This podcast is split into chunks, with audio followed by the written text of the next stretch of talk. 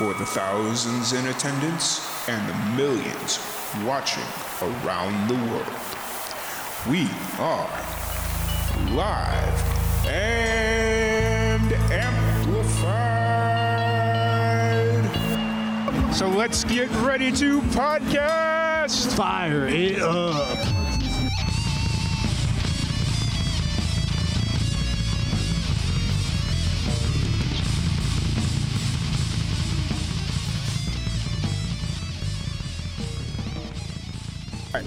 Welcome everybody to another live and amplified livecast. We're here at day two of Gasparilla Fest, and I'm sitting here with a very special guest, Andy Hall of the infamous Stringdusters. How's it going? It's going great. Happy to be here.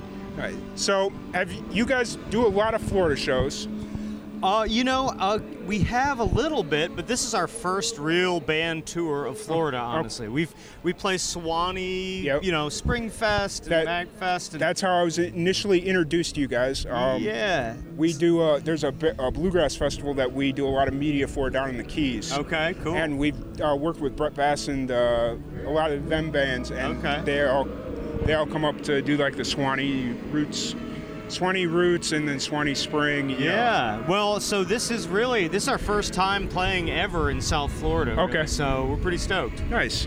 Um, so, just for like the uninitiated, can you kind of give a brief history of the band as a collective, how they kind of came together? Sure.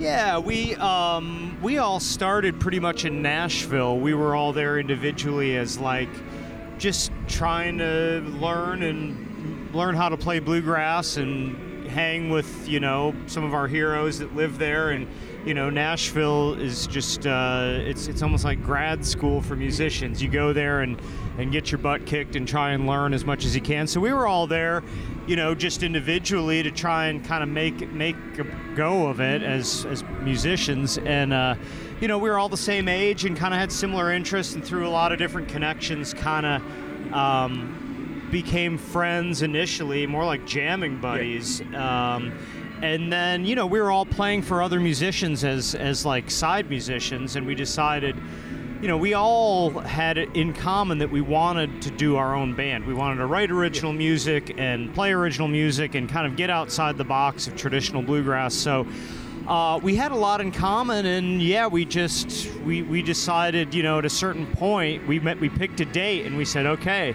at this date, we're gonna quit all our other stuff and just make a go of it, and sleep in a van and do our best. So. And now, how long have you guys been touring t or moving t- and playing together? Yeah, our first real year touring was 2006. Okay. So it's been 13 years Nice. that we've been doing it, and um, and yeah, it's been amazing and fun, and we've just grown tighter over the years. And you know, we're not the type of band who came out of the gate with like a def- specific one sound and that's Yeah. it. We've evolved over the years.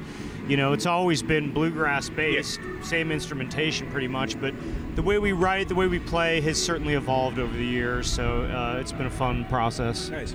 Go bouncing off of that. How has the sound changed? Like, what have you guys done differently, or wh- what's the, been the evolution of the sound of the String Yeah, Dusters? well, it's a couple things. One is it's just what we've grown as songwriters. You know, that's that's something that you know when we first started, we were, we were writing a lot in the vein of like traditional bluegrass, Yeah. and as we've grown, we've learned to really tap into our other influences Yeah. that aren't bluegrass. You know, a lot of us didn't grow up playing bluegrass. We grew up listening to rock and different things, and so we've sort of let those influences come out as songwriters and just gotten better Nice. at songwriters, learning how to, you know, express ourselves and connect with the crowd. But um, so the sound has gotten overall, you know, we still do a good bit of bluegrass, but it's widened a lot. It's gotten a lot more diverse, I would say. um, and so you guys are based out of Nashville. We were. We're you're- we're we're now based pretty much out of Colorado. Okay. Yeah, been Uh, there about the last six or seven years. Wh- Where is? I'm assuming not everybody's from Colorado.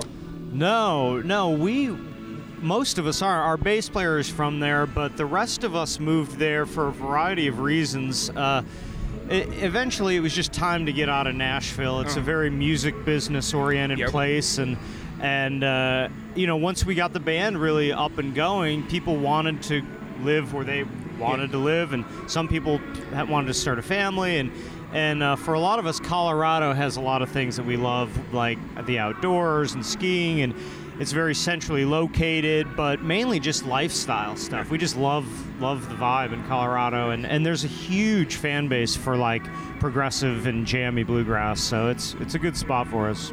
And what's the uh, biggest difference between living out in Colorado and uh, live, working out in Nashville? What's the biggest yeah. difference? Well, Nashville, like I said, that's a music business Yeah. town, so it's like everyone is there to kind of get ahead. Everyone is there to be part of the music business in some way, whether it's as a musician or as a label person or publishing, Yeah. whatever. Colorado, there's not a lot of that, but there's way more fans. Yes. There's just people who are out there to enjoy life, to ski, to climb, to do whatever. And uh, so Colorado's sort of the opposite. It's like it's packed with amazing music fans, um, but not as much of the music business. And when you when you're a band, that's what you want. Yeah. You know, it's like when you we've always kind of chartered our own way, and we, we just there wasn't really an advantage to staying in Nashville. We do our own thing. We do our tours. Yeah. We make records, and uh, we want to be where the people are enjoying music, and that's Colorado. Um, and you mentioned earlier that this is like your first tour of South Florida. Where where are you at on this current leg of the tour? Are you almost done with this leg, or Yeah, well, the way we do it is we'll do, we, we, we don't do like two months out like we used to. So we'll do like two weeks, go home for 10 days, do another two weeks. So this is like the third chunk of like two weeks. Okay. Um, and we just started. We played in uh, uh, Ponte Vedra Okay. up near Jacksonville. We Yep. played in Fort Lauderdale last night, which was awesome. But you know, really our first club touring in Florida, and the response has been great. So this is day three of this this Okay. leg, but we've you know we've already played 30 shows this year. Okay, So wow, that's that's pretty good. Yeah. Um, so what's tour life like for the Stringdusters? How do you guys prevent each other from killing each other? Prevent from killing each other? Uh, Mm-hmm. you have any cool stories from life on the road? Uh, there are a lot of stories with 13 years of touring. Some uh, are more appropriate to tell than others, but uh, you know that's been, I think, one of the keys to like our success and longevity has been learning to live with each other and learning to sort of grow as people so that we can keep this thing together. You Yeah. know, that's I mean that's one of the greatest keys to success is just keeping the thing Yeah. And the key to that is getting along and enjoying each other. If- You know, there are some bands that can play together and, and not like each other. Yeah. I don't know how that works because we're we're the type of band where we need to enjoy each other's company and that family vibe is what we enjoy and what and it, and it comes through on stage and it's part of our chemistry on stage and off so uh, for us like the key has just been being you know compassionate and understanding of each other's quirks and trying to let the small stuff go and and just be um, and we kind of just know that getting along is like the key and so we make a real effort in that regard to appreciate each other we're all very different, but um, you know, we're like brothers. You know, we fight and then we can make up, and then it's great. Oh yeah. I, um, so how did um, you guys come up with the name, the infamous Stringdusters? Is there a story behind it, or is yeah, you know, the Stringdusters was kind of given to us. There's a, a band that was real influential for us called the Seldom Scene. okay? and they were they're now they're they're would be considered a traditional band, but in their time in the 70s, they were in 80s they were like very progressive. They were doing like rock and roll covers and they they were from the East Coast. They weren't you know like Maryland, D.C. They weren't from like the South necessarily. So they were kind of like a little bit of outsiders in the bluegrass scene, but amazing musicians, highly respected. And we were good friends with the banjo player and founding member Ben Eldridge, and he we were staying at his house one day. He was sort of like the band's like uncle, you know. Yeah. We would come through and sleep on his floor, Nice. and he was like one of our heroes. And he said we were trying to figure out a name. This was before we had a permanent name, and he said, you know, back many, you know, 60 years ago, there was a band called the String Dusters. They haven't been around for 50 years, but they're progressive, interesting, jazzy. You know, why don't you guys take up the mantle of that name and be the Stringdusters? We were like, awesome, we love that. Um, but we wanted to have it be kind of our own thing Yeah. too, so we, you know, picked a sort of a, a qualifier, an adjective, Yeah. became the the infamous Stringdusters. But yeah, that name was like given to us by one of our heroes in a way, and so um, yeah, it's kind of special. Nice. Um, let's talk about you as an individual musician. What's kind of your background? What got you into music? Yeah, I mean, I've been doing this for, I've been playing music for 30 years. Okay. Um, I got a guitar when I was a young teenager, and I grew up in upstate New York. Okay. Didn't grow up around bluegrass at all. I was a rock guitar player. I wanted to be a rock guy and a, and a like a shred guitar player. Nice. So that my background was in like rock and heavy metal, and then I started, you know, then I got into blues and the Grateful Dead and Phish and Muddy Waters, all you know.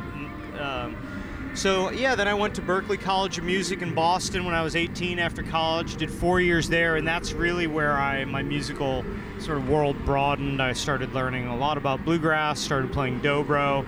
Um, and at Berklee, they have students from 70 different countries. Yeah. So you you walk down the hallway eh, eh, near the practice rooms, and there'll be like an African drumming group, and then there'll be a rock band, and then there'll be a jazz trio, and then there'll be a gospel group, and then there'll be a folk band. I mean, it's like so you get all these influences. Everyone's really hungry, and it's just it's such a fertile, awesome place. So from there, I sort of really developed into the dobro, um, and then spent a few more years in Boston playing in the local scene, and then finally just made the move to Nashville, just cold. I didn't know anybody, I didn't know what was going on, and I just went to Nashville to try and make it as a musician. And uh, thankfully, playing an instrument that's kind of unusual, I was Yeah. able to get gigs pretty quick. Yeah.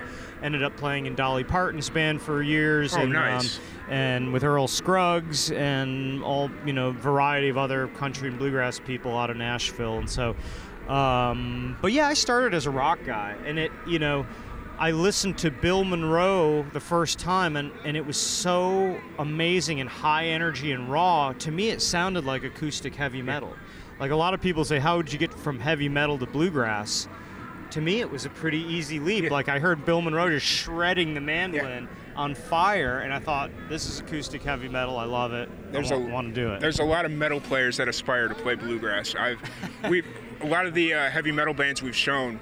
We show 'em, like a lot of the bluegrass bands that we've had a chance to work with, record, do like record live sessions and stuff like that.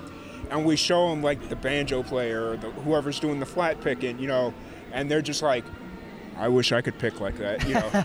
it's like the musicianship is at the core of a lot of those Yeah. styles and so I think there's some overlap in that Right. way you know so, um, what kind of what uh, you said you picked up the dobro when you were in Berklee?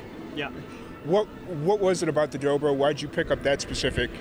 You know, it's funny. I was kind of. It, a lot happened all at once to get me to turn to playing the dobro. Okay. I actually developed a real bad hand problem. I was at Berklee, like practicing guitar six hours a day, and I got this really bad, like, tendonitis, Okay. repetitive injury kind of thing, to where I almost couldn't play, and it Yeah. was like this real, like, I was like so distraught. I just couldn't understand what. I thought that was all. Yeah. I hadn't. I didn't have a plan B. Yeah.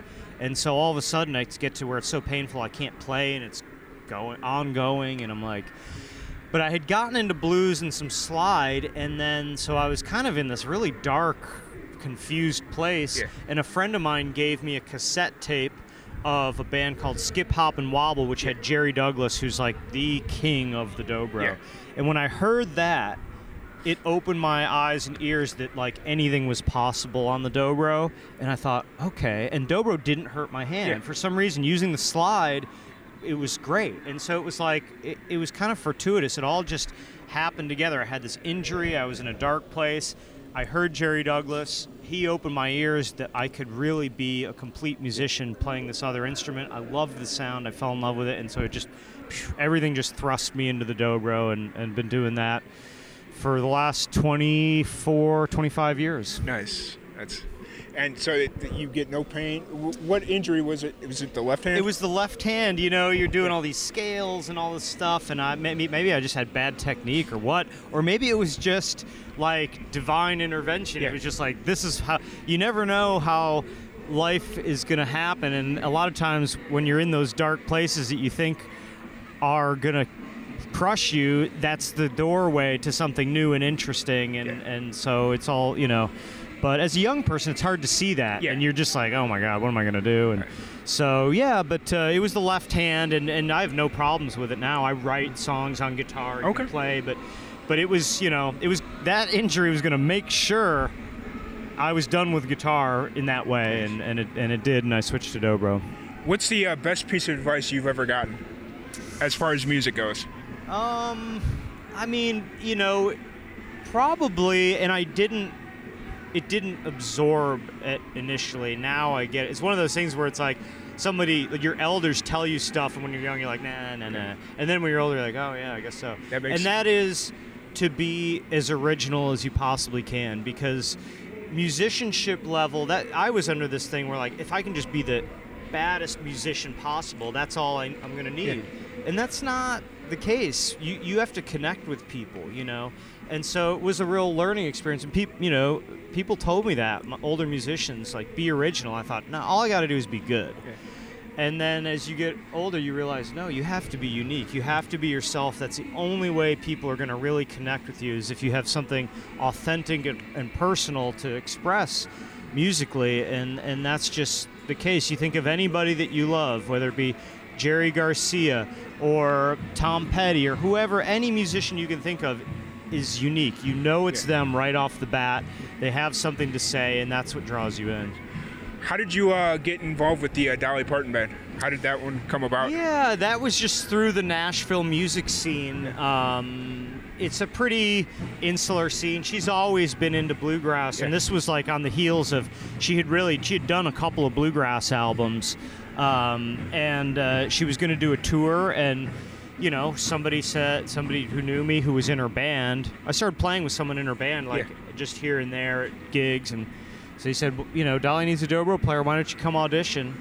And uh, and I did, and she she liked me, and I thought it was awesome. And so it began. You know, played with her for a couple of years, and and she was just amazing and sweet, and one of the greatest singers Yeah.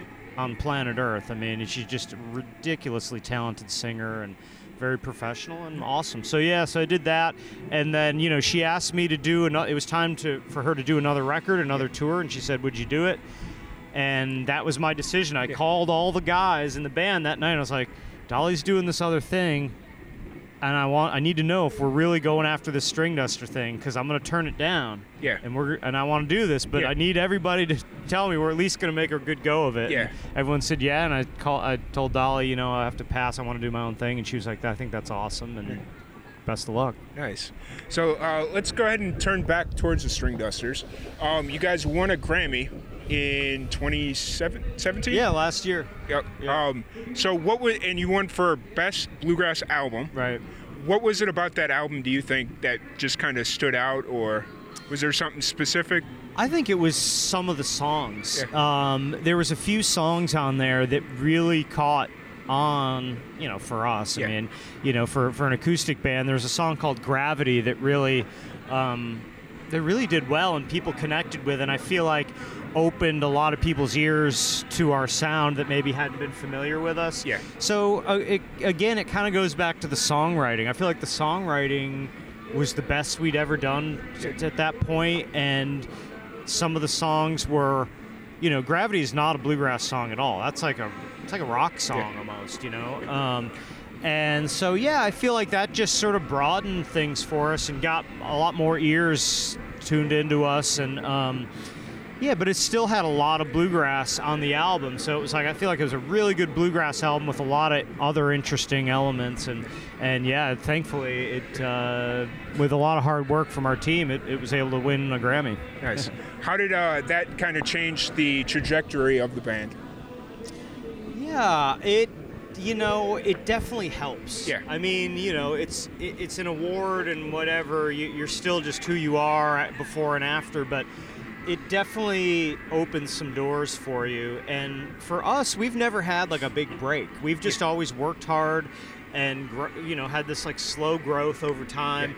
But the Grammy was like a lot more people are willing to like give you a shot. Yeah. Whether it be, you know, for publicity things or for whatever it is, like, you know, people are like, oh, okay, I should probably pay attention to this. And I believe in our music a lot, so I'm that to me is all we need is just people to like give us a shot and check it out. And I and I think a lot of people will really dig it. So yeah, I feel like it just turned a lot of attention toward us, and we've been doing this a long time, so we were kind of ripe Yeah. for that, you know. Um, so yeah, it's helped, and but you know, it just inspires you to try and do more, better, you know. Exactly. So you guys are getting ready to play Gasparilla. Yeah. it, you guys go on at three? Three thirty, I 3:30? think. Yep. Um, what can you guys, or what can people expect on your set tonight?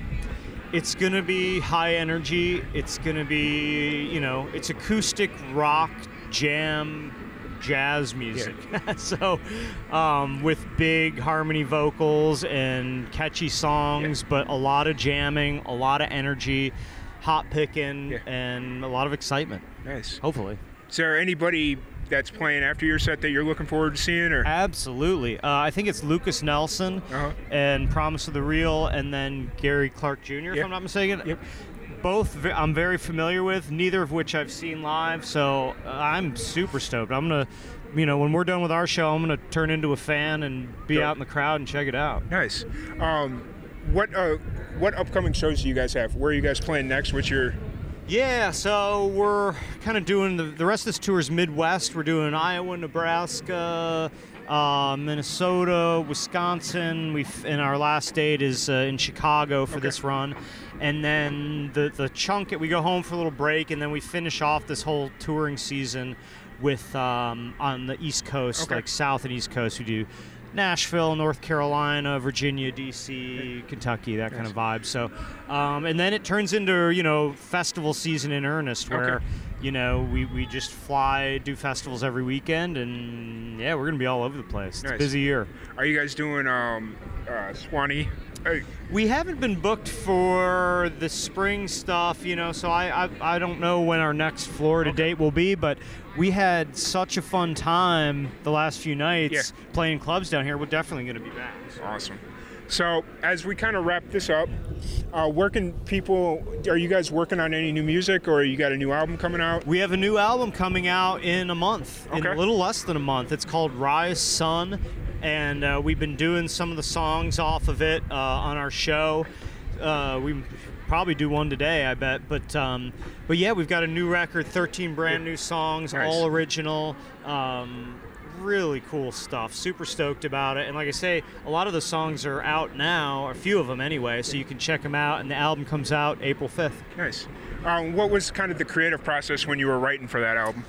Yeah, the way we do it usually is we write individually, Uh, either with our just ourselves or with other co-writers or whatever, and then we have these song sessions where we all come together and we bring what we got, you know, because everyone in the band writes. So we'll sit down at a rental house while we're on tour or whatever and be like, all right, pass the guitar Yeah. around, let's see what you got. Nice. And there'll be, you know, there'll be, we'll list, people sh- will show 25, 30 songs and then just start to see what we really like, what vibes with us. Sometimes a song is, you personally think it's amazing, but it just doesn't quite fit with the band. Or maybe you're like, here's one, I don't know if it'll work. And then the band's like, yes, that's perfect. Nice. So you have to see what works. It's not always clear. The band is a very specific thing, and some things work for it and some don't. And uh, but yeah, we write individually, bring it together, and then when we arrange it, it really takes on that string duster sound. Nice. You know. Yeah. So So you guys write for an album. You don't just like do I- singles and then pull for the album, or we write for an album. Okay. Although you know, a lot of times. If somebody writes a song and it's awesome, we'll just Yeah. start doing it live. Okay. We won't even record it. You know, Nice. I have a number of songs that I've written that we play all the time live that aren't on any album, you know. So sometimes that'll happen. We'll just if you got a song and it's awesome and it's there's no time there's not time to do a record, you just I think that's chuck it out something more bands need to do. Make, make their yes, they need to have their go-tos and their stuff that people know, but they also need to have that one or two songs that you, when you come to the live show, that's the only place you're gonna get it. Yeah, I agree. And people really crave that stuff. They're like, "Oh, here's this song. You can't listen to it. I mean, you can listen to it at a live download, Yeah. you know, on Nugs or something, but you can't you can't just go listen to a recording of it. You got to come to the show and, Yeah. and that's, you know, that really is what propels us and a lot of bands is the live show. Awesome. So where can people find you on social media? Where's uh, Are you guys still doing hard copy music, or are you guys pretty much all? Well, we we are doing we're making CDs for this Okay. one. I every time you make a record, you're like, are we gonna make CDs? But you know, re- when you send it to radio, they still want a CD. CD? You know, I guess because it just got all the info there, they can see what's going on. But um, so yeah, we're you know, but mostly it's streams, obviously, and downloads, and um, yeah, we're the Stringdusters on Instagram, Infamous Stringdusters on Facebook. Nice. Um, you know, so yeah, you can find us on all those places: Spotify, Apple Music, all that good stuff. Nice. And are you guys experimenting with vinyl at all, or? Yeah, we make vi- we press vinyl for all our records for Nice. sure. Yeah, we're we've got some vinyl heads in the band who Nice. really make sure that it gets done right because, you know, when you do vinyl as a band, it. it it's a whole kind of different Yeah. process and mix, and so you have to make sure you get it right. But, Yeah. uh, but yeah, we, we make vinyl for all our records for sure. Awesome. Well, thank you very much for getting coming down and Yeah. talking with me. Thank you. Thank you everybody for tuning in, and we will see you guys next time. All right. Cool. Thank you. Yeah, thank you, man.